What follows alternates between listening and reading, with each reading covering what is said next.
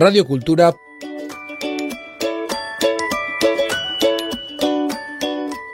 .eus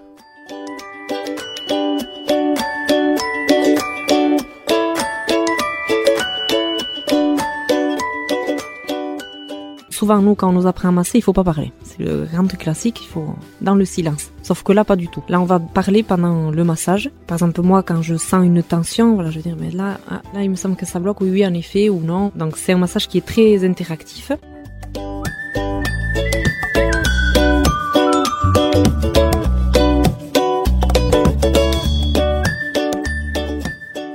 Bonjour, je m'appelle Mayana Egui, je suis native d'Asparin, j'ai 41 ans et j'habite à Mendion avec mon conjoint et nos deux enfants.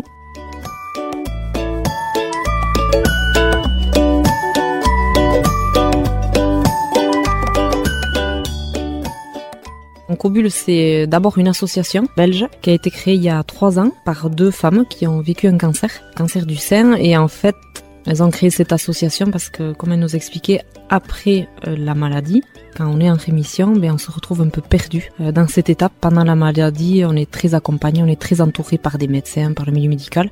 Et puis du jour au lendemain, ben, il faut repartir dans sa vie d'avant.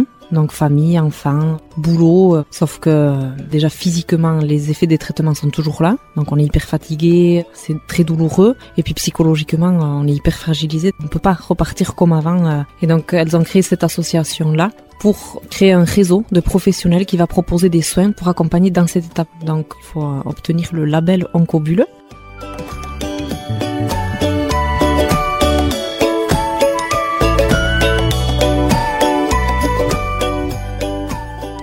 Comment on obtient le label ben, En fait, il faut postuler. Il y a une lettre de motivation à faire dans laquelle il faut expliquer pourquoi on fait cette démarche-là, qu'est-ce qui nous a mené à cette réflexion à proposer des soins. Ensuite, euh, il y a un CV à faire qui explique un peu notre parcours professionnel et puis après il y a un entretien individuel avec les présidents de l'association dans lequel ben, on va parler de nos attentes, de ce qu'on souhaite proposer, voir si ça coïncide avec leur vision de l'association qui est vraiment de créer un réseau. C'est pas un truc commercial ni rien, c'est vraiment de partager, en fait, de vraiment travailler en partenariat avec d'autres professionnels.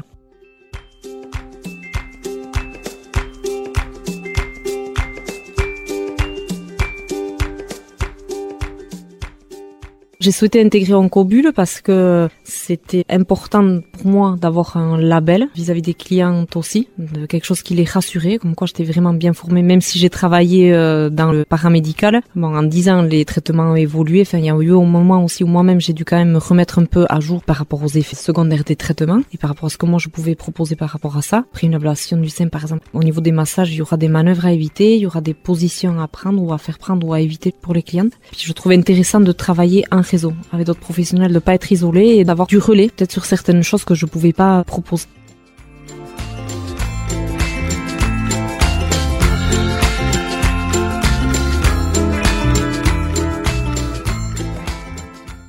J'ai choisi de proposer des soins post-cancer aussi parce que dans mes clientes, malheureusement, j'ai de plus en plus de clientes qui ont des cancers ou des proches qui ont des cancers. il y a vraiment un besoin à ce niveau-là. elles ont envie d'avoir des soins, mais elles n'ont pas forcément envie, par exemple, d'aller dans des endroits médicalisés qui leur rappellent qu'elles sont malades. Des fois, ça leur fait du bien de sortir de ce cadre un peu médical pour se retrouver un peu femme et retrouver euh, un peu de légèreté, mais en ayant des soins adaptés.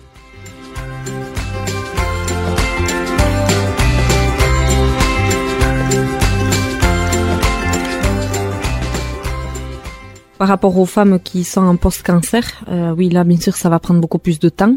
Il va falloir y aller aussi progressivement dans les soins qu'on va proposer. Donc ça va pas forcément passer par un massage d'entrée ou du conseil en image, mais plus par des soins de main euh, pour déjà soulager les douleurs qu'elles ressentent, ou des pieds, ou un soin du visage aussi pour ben, réhydrater la peau. À partir du moment où on réhydrate la peau aussi, ben, on a meilleure mine, ça aide petit à petit et une fois que la cliente aura confiance et si elle se le sent, là on proposera des massages et, euh, ou du conseil en image et voilà. Mais ça se fera avec beaucoup plus de temps.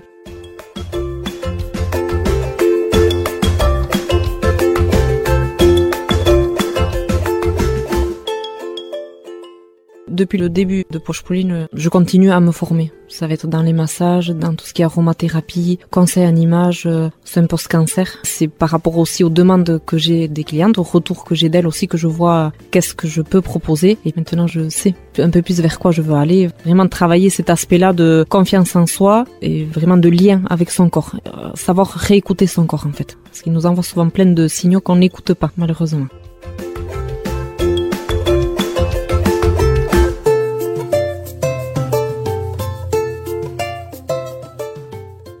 Je me suis formée en Deep Flow avec Anne Compagnon, qui est une élève de Mylène Bergeron, celle qui a créé le Deep Flow aux États-Unis. Parce qu'aux États-Unis, en fait, ce sont des massothérapeutes. Les massothérapeutes ont vraiment une formation de 4-5 ans qui est quand même assez costaud, où elles vont vraiment apprendre la natte physio, il y a de la pharmacopée. Elles ont une formation qui est hyper complète. Anne Compagnon, je l'avais rencontrée quand j'avais fait la formation euh, SEM post-cancer. Elle nous avait formé sur les massages. Et donc, elle nous avait parlé de cette approche qui était le Deep Flow. En fait, c'est une approche du massage où on va regarder la posture de la personne pour voir où sont les tensions physiques. Il y a un entretien individuel aussi avec la personne pour voir un peu quelles sont ses attentes. Et dans ce massage-là, on va travailler au niveau des fascias.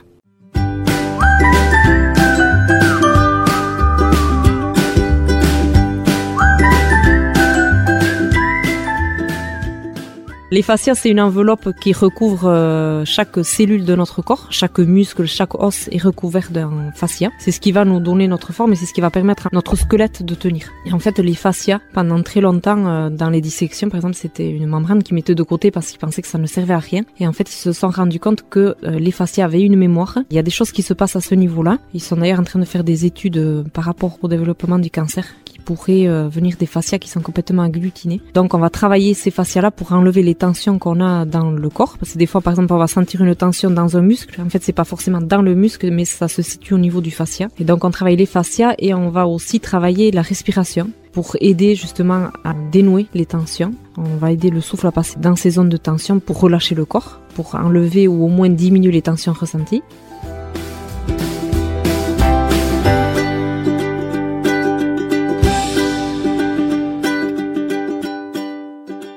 Le but de cette approche du massage, c'est de re-ressentir son corps, de vraiment le sentir bien. Et pour ensuite faire attention euh, dans notre quotidien, dans les positions qu'on va prendre, dans, notre façon de respirer. Parce qu'en fait, on, ne respire plus, on respire très mal, notamment avec les portables où on se tient hyper recourbé. c'est un exemple tout bête, comme ça, c'est hyper mauvais. C'est une approche qui va permettre aussi de se réapproprier son corps et de l'écouter de nouveau. C'est un massage qui est très interactif, où on va parler. Souvent, nous, quand on nous apprend à masser, il faut pas parler. C'est le grand classique, il faut dans le silence. Sauf que là, pas du tout. Là, on va parler pendant le massage. Par exemple, moi, quand je sens une tension, voilà, je vais dire, mais là, ah, là, il me semble que ça bloque, oui, oui, en effet, ou non. Donc, c'est un massage qui est très interactif. On va insister sur certaines zones, mais par rapport en fait au ressenti de la personne. Donc on peut par exemple partir sur quelque chose en début de massage pendant l'entretien et en fait par rapport à ce qu'on va nous ressentir pendant le massage, on va peut-être adapter aussi différemment.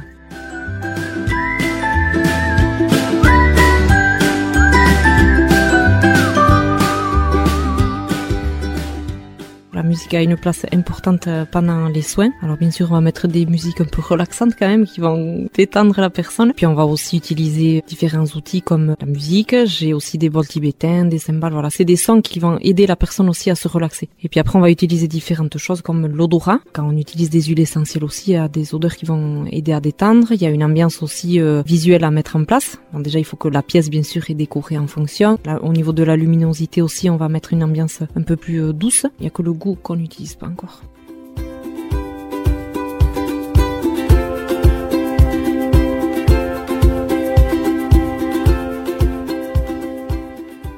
Le basque a une place primordiale, c'est la, première place à l'institut. Moi, c'était le but, c'était vraiment de travailler avec des gens du coin et en basque, bien sûr. Enfin, c'est ma langue maternelle, donc pour moi, c'était euh, naturel euh, que le basque fasse partie euh, de ma profession, de mon quotidien professionnel, comme dans mon quotidien personnel.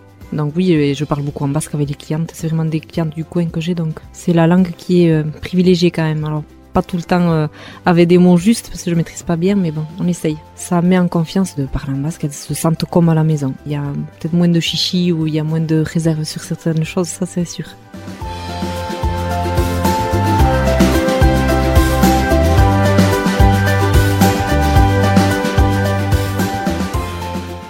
Ça m'est arrivé de faire des interventions extérieures. J'avais fait euh, une intervention auprès des élèves d'Armand, du lycée Armand David à Asparren, et puis aussi euh, au lycée Etchepare à Bayonne avec les élèves pro de là-bas, autour du massage. Au lycée Armand David, j'avais fait un atelier son visage, mais là aussi c'était rigolo de voir les réactions des élèves qui euh, se touchaient, qui se mettaient euh, dans des situations un peu drôles euh, les uns face aux autres. Comme ça, tout le monde était au même niveau. Puis les élèves Etchepare, là, c'était vraiment plus une approche du massage qu'ils pouvaient proposer pendant leur stage. Donc, je leur avais expliqué le fait de toucher quelqu'un qu'on ne connaît pas, il faut savoir mettre en confiance. Donc, il faut avoir un toucher qui est quand même assez franc, ne pas hésiter. Il y a une ambiance aussi à mettre. Vous avez, je pense, assez adhéré.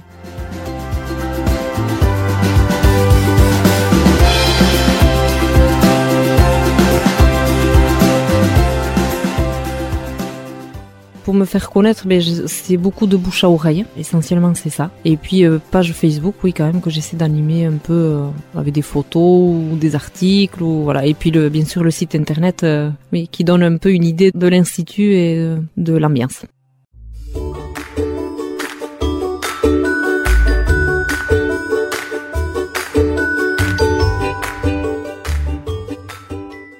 Comment je vois l'évolution de Poche Pauline et continue comme ça avec clientes euh, vraiment du coin, en basque bien sûr. Et puis bon, par contre, j'aimerais bien travailler un peu plus en réseau, voilà, avec d'autres professionnels euh, dits de la beauté, donc des coiffeuses, euh, des esthéticiennes, des magasins de vêtements, tout ce qui va être autour du bien-être, sophrologue, enfin tous les professionnels qui peuvent aider à se sentir mieux.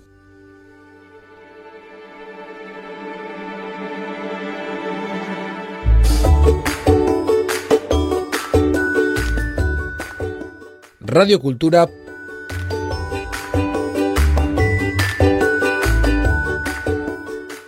Punto Eus.